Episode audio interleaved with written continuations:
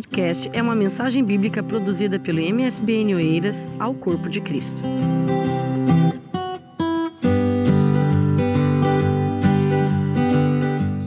Hoje eu estava a pensar é, no assunto enquanto lia a Bíblia e pensei, eu preciso conversar isso com a igreja. É claro que seria mais propício que a gente conversasse numa, num encontro de casais, por exemplo, ou numa reunião que fosse voltada mais ao, ao público que já fosse casado. Mas, como eu sei também que esse culto está sendo transmitido e a partir do momento que está na internet fica eterno, então depois a igreja pode assistir lá também ou ouvir os podcasts. Mas tem a ver com aquilo que Jesus diz em Mateus capítulo 19. Se você pode, você está com a sua Bíblia aí, por gentileza, abra. Abra a sua Bíblia, por favor, em Mateus capítulo 19. Vamos tomar o que Jesus diz é, a partir do versículo 3. Jesus está a ter uma, uma conversa. Como sempre, Jesus era de muita conversa. É claro, sempre falando o necessário, mas sempre disposto a conversar. E você pode ver que a partir do versículo 3, ele está a falar com um grupo que são os fariseus. Os fariseus vinham muitas vezes falar com Jesus daquele jeito que as pessoas vêm falar com vocês, conosco, ou seja, tentando fazer sempre uma pegadinha. E, e, eles vieram tentar Jesus. Você pode ver que o versículo 3 diz exatamente isso: vieram tentá-lo. E eles diziam a Jesus: Olha, é lícito ao homem repudiar a sua mulher por qualquer motivo? Essa foi a perguntinha capciosa. Aí Jesus respondeu. Versículo 4: Não tendes lido que no princípio o Criador, uma pergunta também às vezes as pessoas chegam e dizem é uma falta de ética responder uma pergunta com outra pergunta. Bom, então Jesus não tinha ética, porque ele está respondendo com o quê? Uma outra pergunta. Vocês não tendes lido que no princípio o Criador os fez macho e fêmea?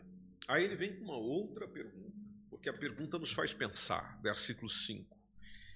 Portanto, deixará o homem pai e mãe e se unirá à sua mulher e serão dois numa só carne.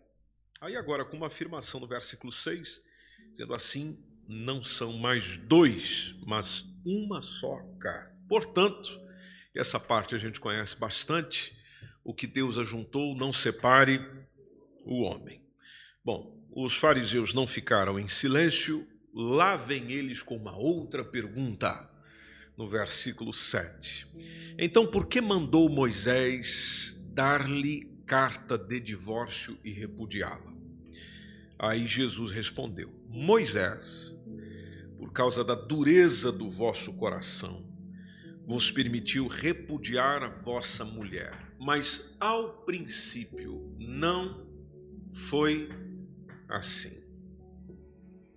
Eu vos digo, porém, que qualquer que repudiar a sua mulher, não sendo por causa de prostituição, e casar com outra comete adultério. E o que casar com a repudiada também comete adultério. Disseram-lhe agora os seus discípulos: Se assim é a condição do homem relativamente à mulher, então não convém casar. E no versículo 11 e 12, Jesus também traz um ensino muito interessante dizendo: nem todos podem receber esta palavra, mas só aqueles a quem foi concedido. Aí ele explica melhor no 12, dizendo: porque há eunucos que assim nasceram no ventre da mãe, é o primeiro grupo de eunucos. Depois há eunucos que foram castrados pelos homens, segundo grupo.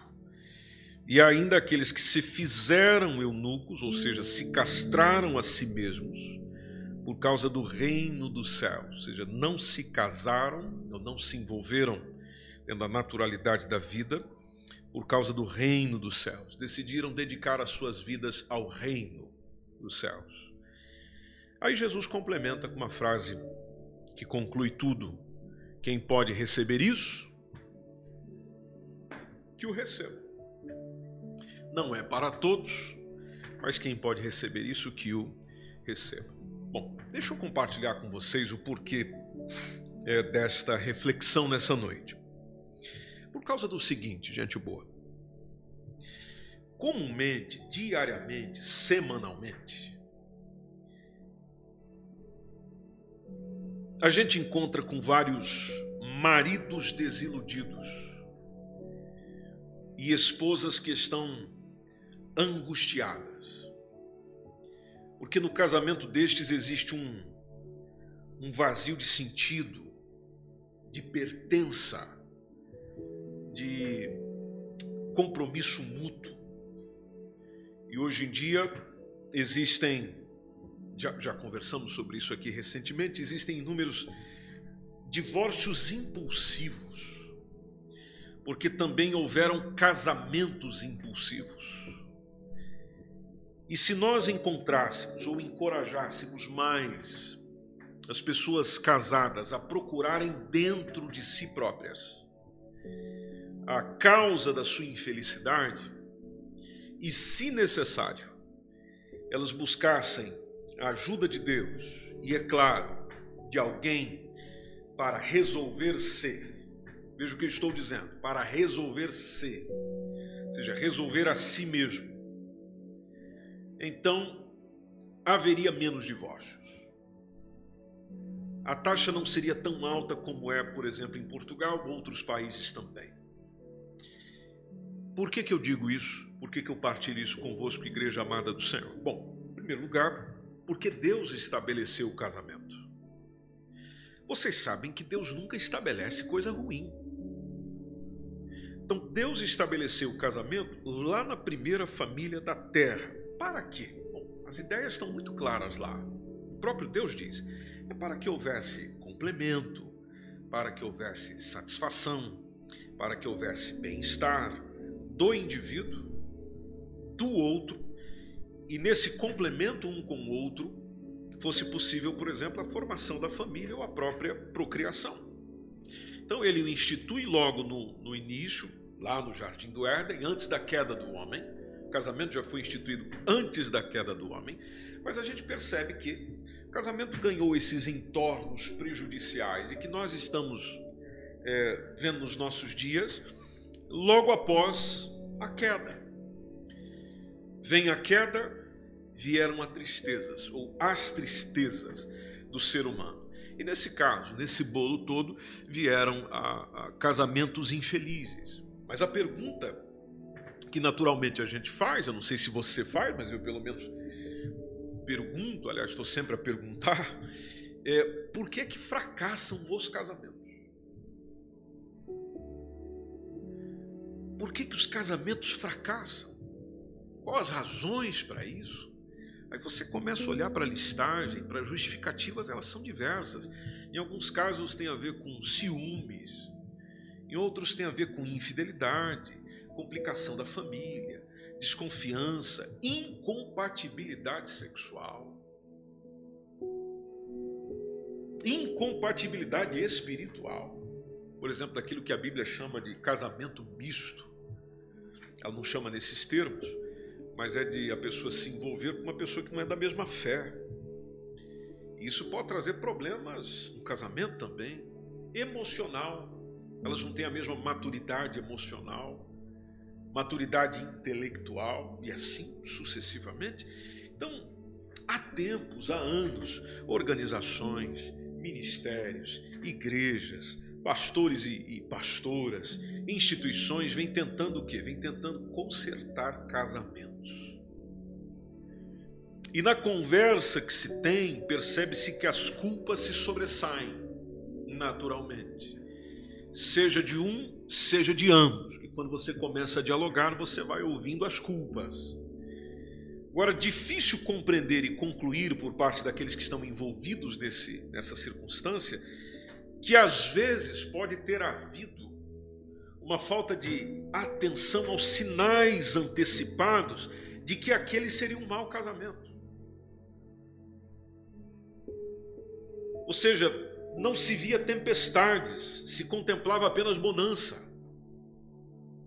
Não se aperceberam dos sinais ameaçadores, por exemplo, para aquela união, de que aquele homem tinha comportamentos compulsivos, de que aquela mulher tinha comportamentos compulsivos, das amizades que ele sempre priorizava, e isso naturalmente reflete no casamento, do trabalho que ele sempre prezava, e isso reflete no casamento, da família que ele nunca deixava, isso reflete no casamento.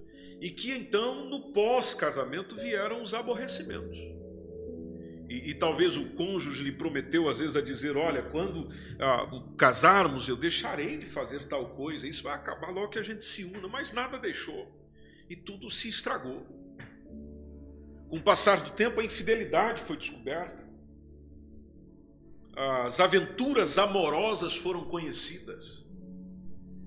E é aquilo que nos lembra, por exemplo, Pedro, na segunda epístola, capítulo 2, versículo 14, dizendo: tendo os olhos cheios de adultério. Porque existem pessoas assim, homens e mulheres, que têm os olhos cheios de adultério e não cessam de pecar. E deixam se levar ainda mais pelo pecado nos primeiros contatos não se percebeu, por exemplo, o coração do cônjuge. Não se considerou as palavras de Jesus em Marcos 7, 21, porque do interior do coração dos homens saem os maus pensamentos. Que se conhecer o corpo, que se conhecer a história, que se conhecer os sonhos, que se conhecer os objetivos, que se conhecer a convivência, que se conhecer o temperamento, mas não quis conhecer o coração ou pelo menos dentro das limitações da vida, tentar entender esse próprio coração, porque é de lá que sai o adultério, é de lá que sai a prostituição, conforme o próprio Jesus disse. Então, as boas chances de um casamento feliz foi capaz de hipnotizar a consciência. E essa pessoa não imaginou nada de pior, ela imaginou apenas do bem ou do bom, e assim fizeram os seus votos nupciais. Deixaram-se levar pelos efeitos conquistadores da, da beleza, do, do, do prazer, das carências, e aí de pronto, junto das aventuras amorosas, que é beijo para cá, beijo para lá, amor daqui, amor dali, carinho, meu anjo, minha rosa, meu cravo, não é o caso. Esqueceram-se das possíveis complicações que uma, que uma vida a dois traz em sua naturalidade, porque viver e conviver já é difícil naturalmente. Aí não se percebeu a imaturidade emocional, não, não entendeu o comportamento infantil do outro, o comportamento infantil da outra, que não conseguia, por exemplo, fazer valer o que está na Bíblia do deixar pai e mãe. Porque dentro do primeiro casamento a mensagem é exatamente essa: a pregação que vem de Deus é deixará seu pai e a sua mãe. Você vai se desconectar da família que você tinha, no sentido de dependência, permanência constante, a dependência deles. Vai deixar o pai e a mãe e vai seguir, você vai formar a sua família. Sentiu-se o peso de casar, romper as relações com o velho ambiente, com a casa anterior, com a família, hábitos anteriores, vida anterior. Tem gente que até hoje Está anos casado e ainda não conseguiu fazer isso na vida. E nada novo se torna naturalmente porque o velho ali decide ficar. Velhos hábitos, velhos comportamentos e tantas outras coisas mais. Que falar então, igreja, dos ciúmes doentios, aqueles que não foram percebidos no namoro, não foram percebidos no, no noivado, e tudo isso como um sinal de uma inadequação sexual. Mas que foi pensada antes de dizer o sim para toda a vida. E aqui, naturalmente, eu, eu estou falando de, de o ciúme doentio, porque ciúme nunca foi e nunca é sinal de amor verdadeiro, muito pelo contrário. O ciúme só indica, o doentio, preste atenção, ele só indica, um, é, é um sinal de que se quer casar, mas casar para superpossuir. É para ter o domínio pleno, o domínio completo, é para se recompensar, em vez de, de dar amor. Então não se dialogou sobre, por exemplo, os complexos sexuais. E eu estou batendo bastante nessa tecla, por exemplo, porque é um dos maiores problemas hoje em dia. Da, da, maioria dos divórcios, por exemplo, é causado por uma incompatibilidade sexual. 1 Coríntios 7,3. Esse texto que nos fala de que o marido deve pagar à mulher a devida benevolência. Da mesma sorte, a mulher ao marido. 1 Coríntios 7,5. O conselho é não vos priveis. Chega a dizer na, no meio da revista e corrigida, não vos defraudeis um ao outro, ou seja, não roube ao outro nesse sentido não furte do outro esse direito, senão por consentimento mútuo, diz a Bíblia, por algum tempo.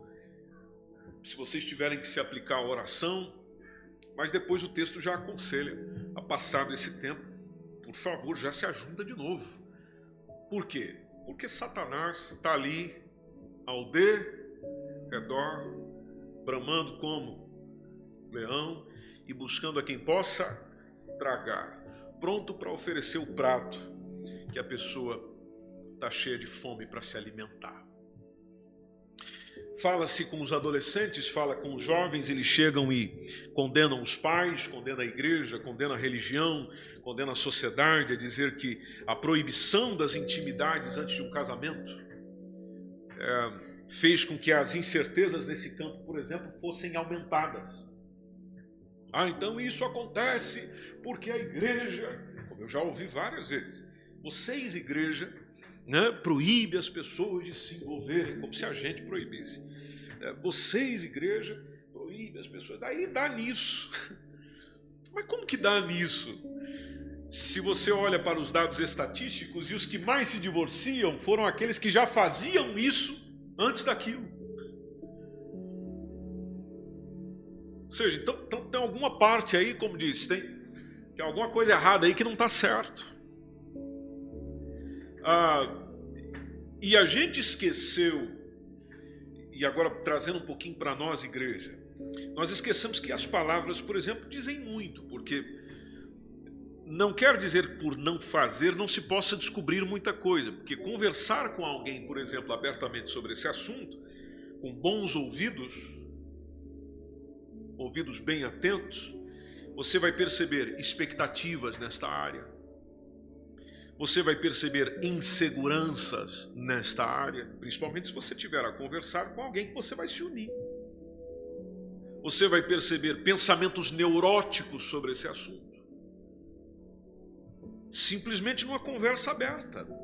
Vocês sabem muito bem, e aqui falo para pessoas experientes, vocês sabem muito bem que tudo na vida precisa de preparação, inclusive nessa área da vida precisa-se também da devida preparação. E quem não conversa sobre isso antes, antes de fazê-lo, naturalmente não conseguirá conversar depois né, como gostaria, depois de feito.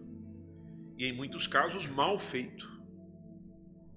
Então é por causa do quê? Por causa da ignorância, da frustração nesse sentido que a gente encontra homens impotentes, a gente encontra pessoas sofrendo de esgotamento nervoso, porque às vezes a pessoa nervosa, e, e isso é um detalhe interessante de pensar, nem todo nervoso está nervoso porque existe uma circunstância ruim acontecendo.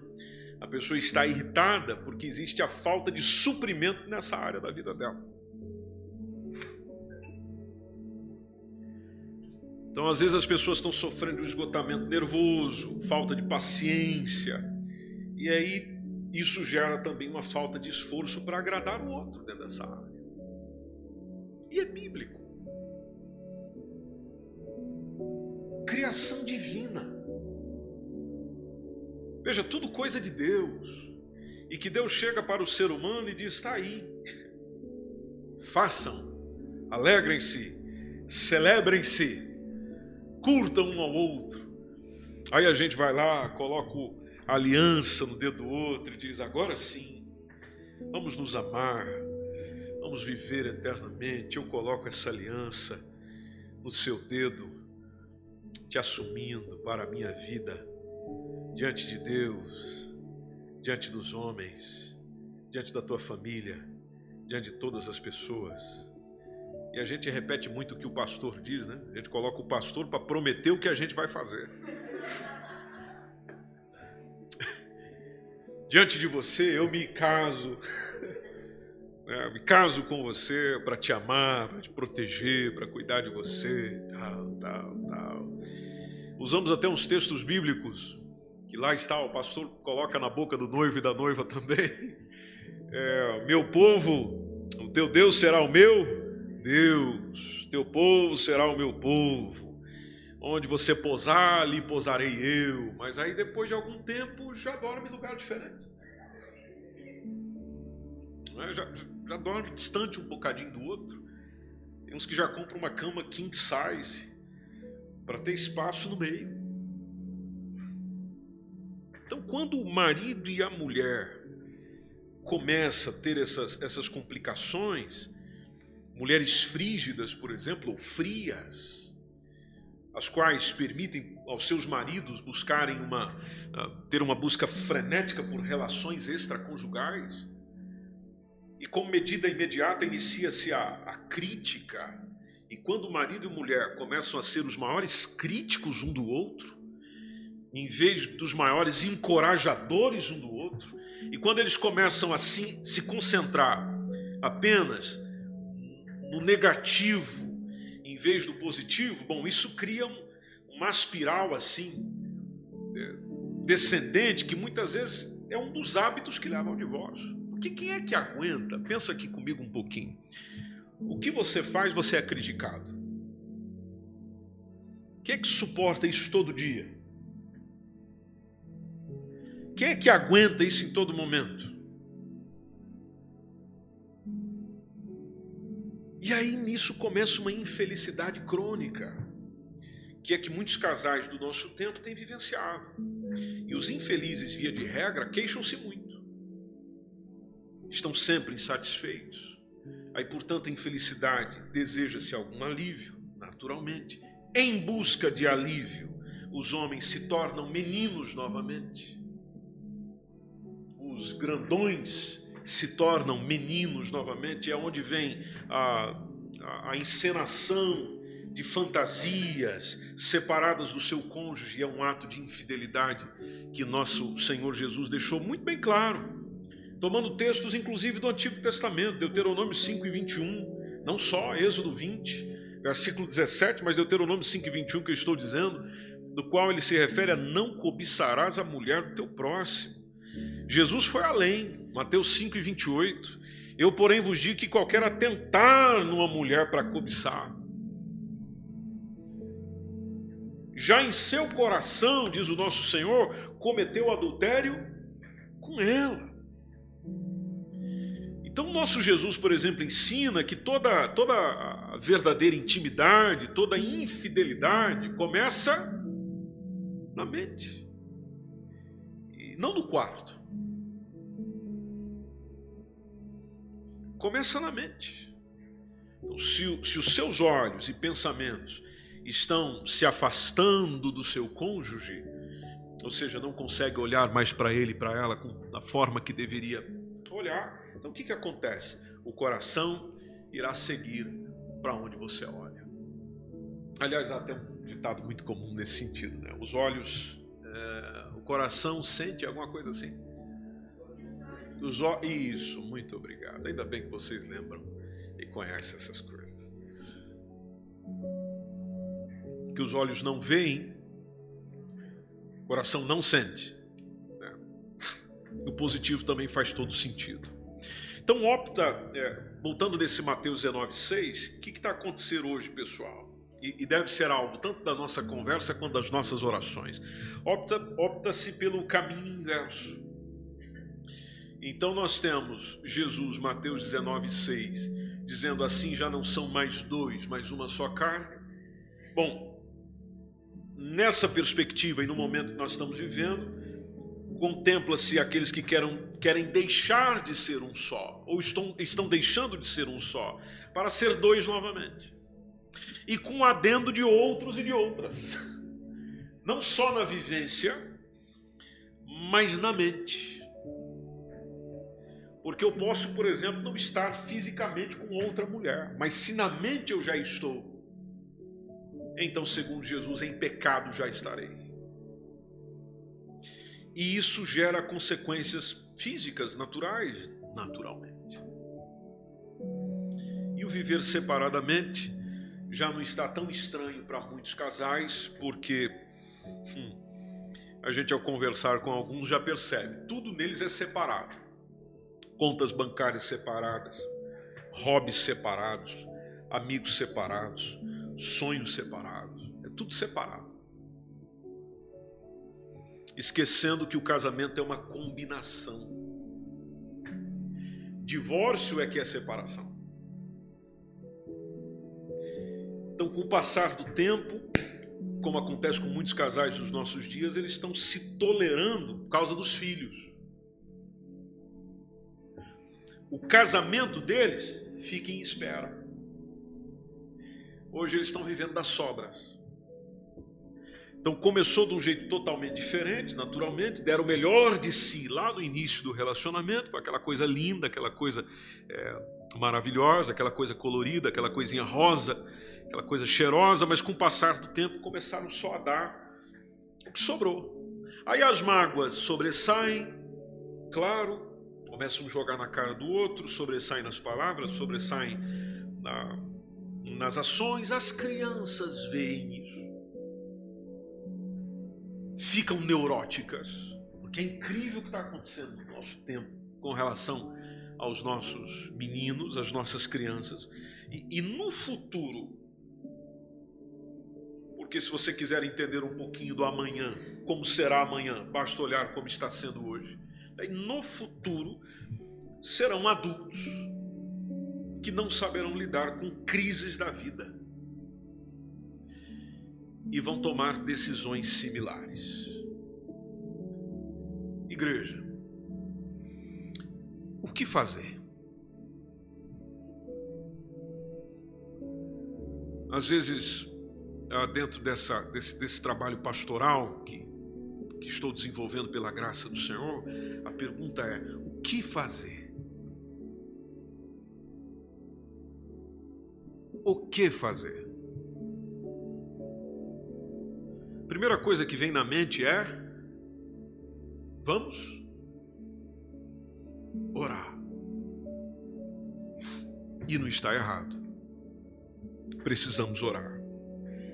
Mas aí só oramos e já parou?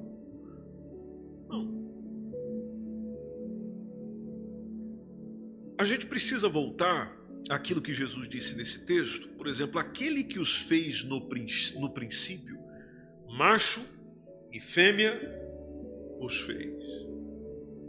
Isso já daria uma outra mensagem, né? Outra conversa. Mas deixa isso para outro dia, que eu também preciso conversar com vocês sobre esse assunto. Sobre homossexualismo e lesbianismo, mas deixa isso para outro dia.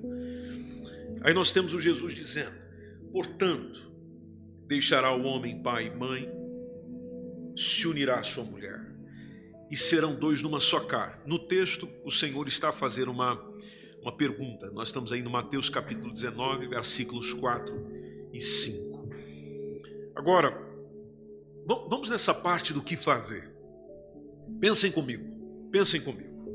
E pensando juntos, eu creio que o Espírito Santo vai ministrando tanto a mim quanto a vocês, quanto aqueles que estão ouvindo ou ouvirão isso depois. Você olha para um casal saudável, E você percebe que naquele casamento saudável eles descobriram que o amor é um compromisso. Não é apenas um sentimento. Você percebe isso. De um para com o outro. É o compromisso com o outro. Que faz aquilo caminhar, que faz aquilo perseverar, independente do que eles estão sentindo. Interessante. Porque você já deve ter encontrado por aí com algum marido nervoso com a esposa. Eu estou rindo porque essa semana encontrei com um que ele, ele mostrou um, uma, um hobby que ele tem. E esse hobby que ele tem é visto por alguns até como algo violento. Não contarei os detalhes, só para que a gente fique curioso. Mas não é da igreja aqui, fica tranquilo. Né? E, aí ele chegou e falou assim: Eu, às vezes, quando eu estou nervoso com a fulana, eu coloco a foto dela lá longe e, né, e, e pratico o hobby dele. O hobby dele é papá.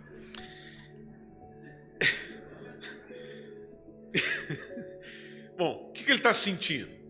Ele está sentindo algum nervosismo com ela. É comum, é comum você encontrar, por exemplo, algum outro dia, e vocês que são casados sabem disso. Você está ali um bocado irritado com o seu cônjuge, por causa de uma palavra, por causa de uma postura, por causa de uma atitude, por causa de uma provocação. Há, há uma razão para sua irritação, e, e lá está. Mas você consegue superar aquilo por causa do compromisso que assumiu com aquele cônjuge onde você não está sendo guiado apenas pelo que está sentindo naquele momento. Você, você tem como base não o que está sentindo, você tem como base o compromisso. E o compromisso às vezes fica de lado na vida de muitos de nós por causa do orgulho. E se você tiver essa experiência nos próximos dias, você pode ver que quando sentamos com alguém ou com um casal para dialogar sobre a relação, você percebe em alguns, graças a Deus, não são aquela arrogância. E biblicamente falando, gente boa, o orgulho é o antecessor da queda. Não há uma humildade, não há uma humilhação, não há um desejo de ser fiel ao compromisso que fez. Salmos 10, versículo 4 diz que por causa do seu orgulho o ímpio não investiga. Ou seja, ele não averigua, ele não olha, ele não pesquisa, ele não observa. Provérbios 21, 4 diz que o olhar altivo, o coração orgulhoso são pecado. Então veja que a Bíblia já notifica com relação a isso. Então, acontece muito e compartilho com vocês, antes da gente ir para casa. Acontece muito também de um querer tentar mudar o outro, forçosamente, obrigatoriamente. E é preciso parar com isso. Aliás, isso não é só no casamento, isso acontece na vida da igreja também, em qualquer outro lugar, de que a gente está ali tentando mudar o outro. E não dá. É uma coisa que você vai bater, bater, bater, bater, bater e vai viver apanhando. Porque, gente boa, nós não mudamos ninguém. Nós não conseguimos mudar ninguém. E o único que tem condição de mudar se chama Deus, ainda respeita o livre-arbítrio. Ainda concede a mim e a si, a nós seres humanos, o livre arbítrio. Então, tentar mudar um ao outro pode ser um dos atos, por exemplo, que leva ao divórcio. Então, quando você tenta ali mudar o seu cônjuge, ambos vão terminar frustrados. Por quê? Porque a gente não consegue, a gente não pode mudar um ao outro. A única coisa até que a Bíblia diz é que eu devo amar um ao outro. Amem-se. Ela não diz mudem-se um ao outro. Diz amem, porque a única parte do casamento que nós temos o poder de mudar é a parte que você vê quando você se olha no espelho. Que é quem? Que é quem? Nós mesmos. Nós mesmos. Ou seja, não tem como. Eu só consigo, se quiser mudar alguma coisa, só será possível se eu trabalhar em mim mesmo no outro. Joga para o Senhor. Joga para o Senhor. Como ouvi alguém dizer esses dias, nós temos que escolher ser um termostato e não um termômetro. Já ouviram isso? É? Já ouviu isso? Qual a diferença?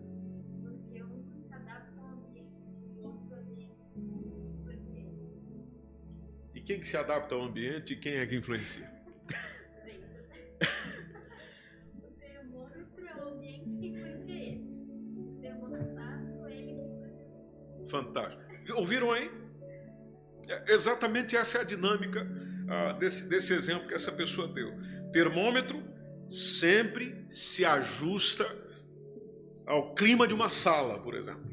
Ele se ajusta ao ambiente, termômetro. O termostato muda o clima da sala. Não é? Ele muda o clima da sala. Então, até essa pessoa dizia: seja você a mudança, ou seja, seja termostato e não termômetro. Porque você provavelmente tem mais influência do que pensa. Mas a mudança começa aí, aqui, comigo, consigo, para quem está enfrentando essa, essa situação, mesmo que não esteja à beira de um divórcio. Mas tem tanta coisa ainda que no casamento dá para aperfeiçoar. Por isso que Jesus disse em Mateus 19, 6 o que Deus ajuntou, não separe o homem. Meus irmãos, essa palavra de Jesus tem que separar nós, discípulos dele, a mesma coisa que retire a opção divórcio da sua vida. Porque o contexto que ele está falando isso é um contexto de divórcio. Agora, é claro, houve um esclarecimento ali, que a gente leu no versículo 7 e 8, onde os fariseus perguntaram para Jesus: então nos explica aí sobre o caso de Moisés, porque Moisés dispensou umas cartas de divórcio lá, inclusive para repudiar a mulher. E, e, e nesse contexto eh, havia esse repúdio, havia esse divórcio por questões mínimas, questões poucas. E os homens estavam desquitando as mulheres. Por exemplo, se ele levantasse de manhã, olhasse para a cara dela e não gostasse do jeito que ela está, ele já está aqui. Vai embora para a casa do teu pai. As coisas andavam assim nos dias de Jesus, inclusive. Bom, Jesus conhecendo tudo, respondeu aquilo que vocês leram comigo no versículo 8: por causa da dureza dos vossos corações. Ou seja, vocês têm um coração duro, orgulhoso. É por isso que as coisas chegam onde chegam. Então o que, a gente faz? Bom, a proposta de Jesus é voltem ao princípio. Porque essa expressão de ele dizer no princípio não era assim, como está no versículo 8, mas no princípio não era assim, é a mesma coisa do Senhor nos dizer: voltem ao princípio. E quando nós ameaçamos o divórcio, ou quando silenciosamente a gente começa a fantasiar sobre a vida é, com alguém novo, nós estamos destruindo o alicerce do casamento. Então eu preciso voltar ao tempo, seja o princípio bíblico, daquilo que casamento foi criado, quanto ao princípio do tempo que eu me uni a essa pessoa, onde as coisas iam bem. E por que, que será que iam bem? O que, é preciso voltar? O que é preciso fazer para ir bem? Nós já vivemos dias onde tem muita gente que esconde que é casado.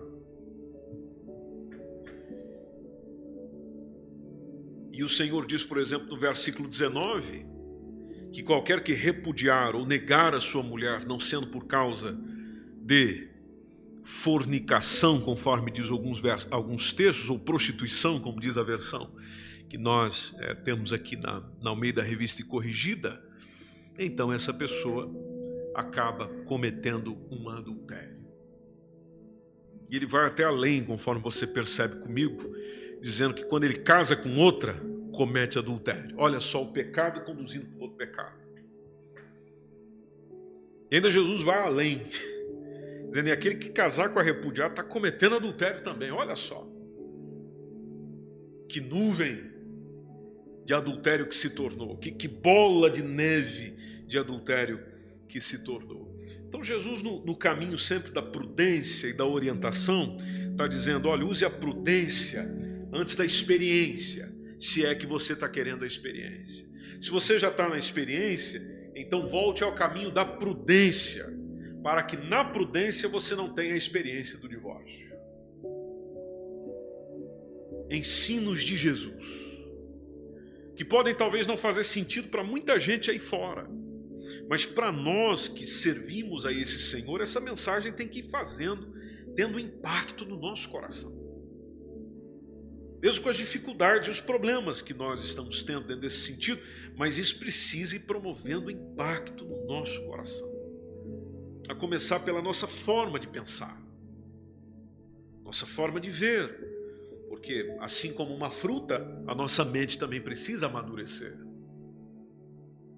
E amadurecer segundo os princípios do Evangelho.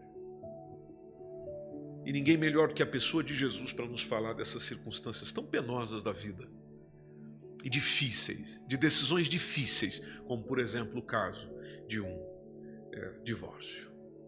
Por isso, igreja, eu concluo agora. É, chamando vocês a, a nós orarmos, não só por esse assunto,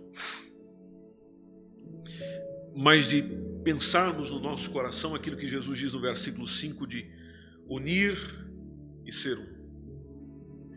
Unir e ser um. O que fazer?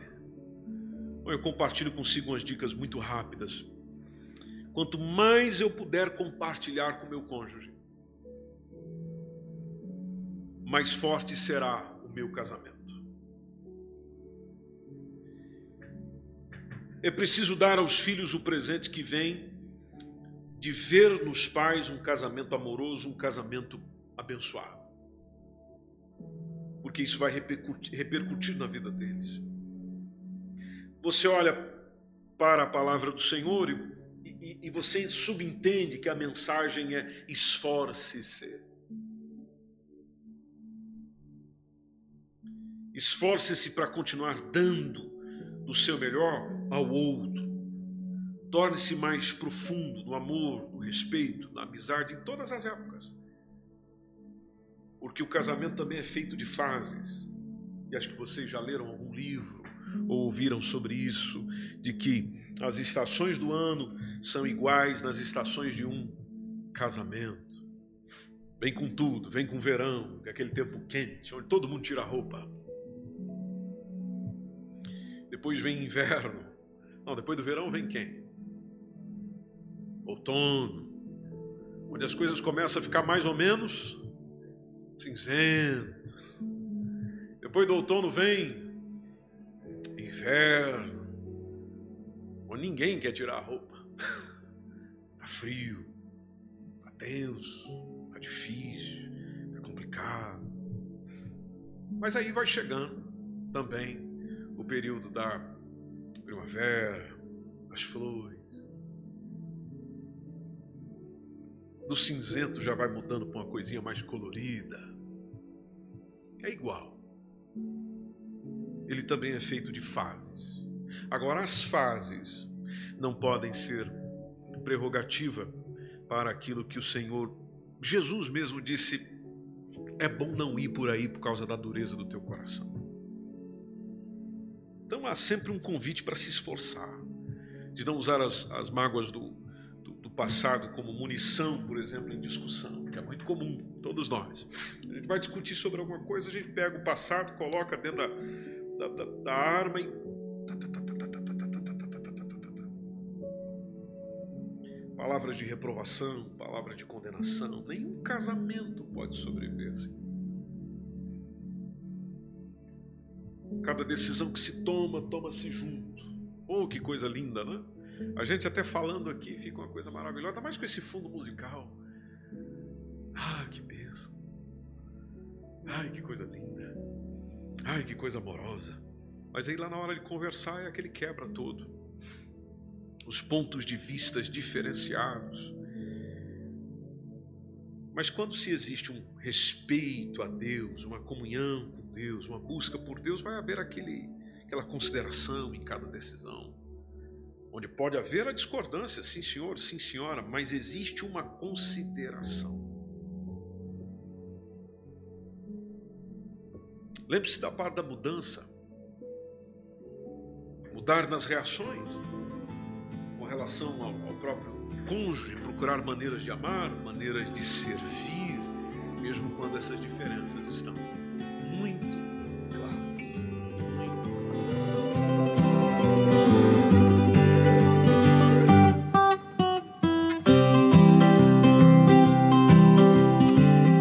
foi mais um podcast, uma mensagem bíblica produzida pela igreja MSBN Oeiras. Siga-nos nas redes sociais, Facebook, Instagram. Subscreva o nosso podcast e também o nosso canal no YouTube. Saiba mais em msbnportugal.com.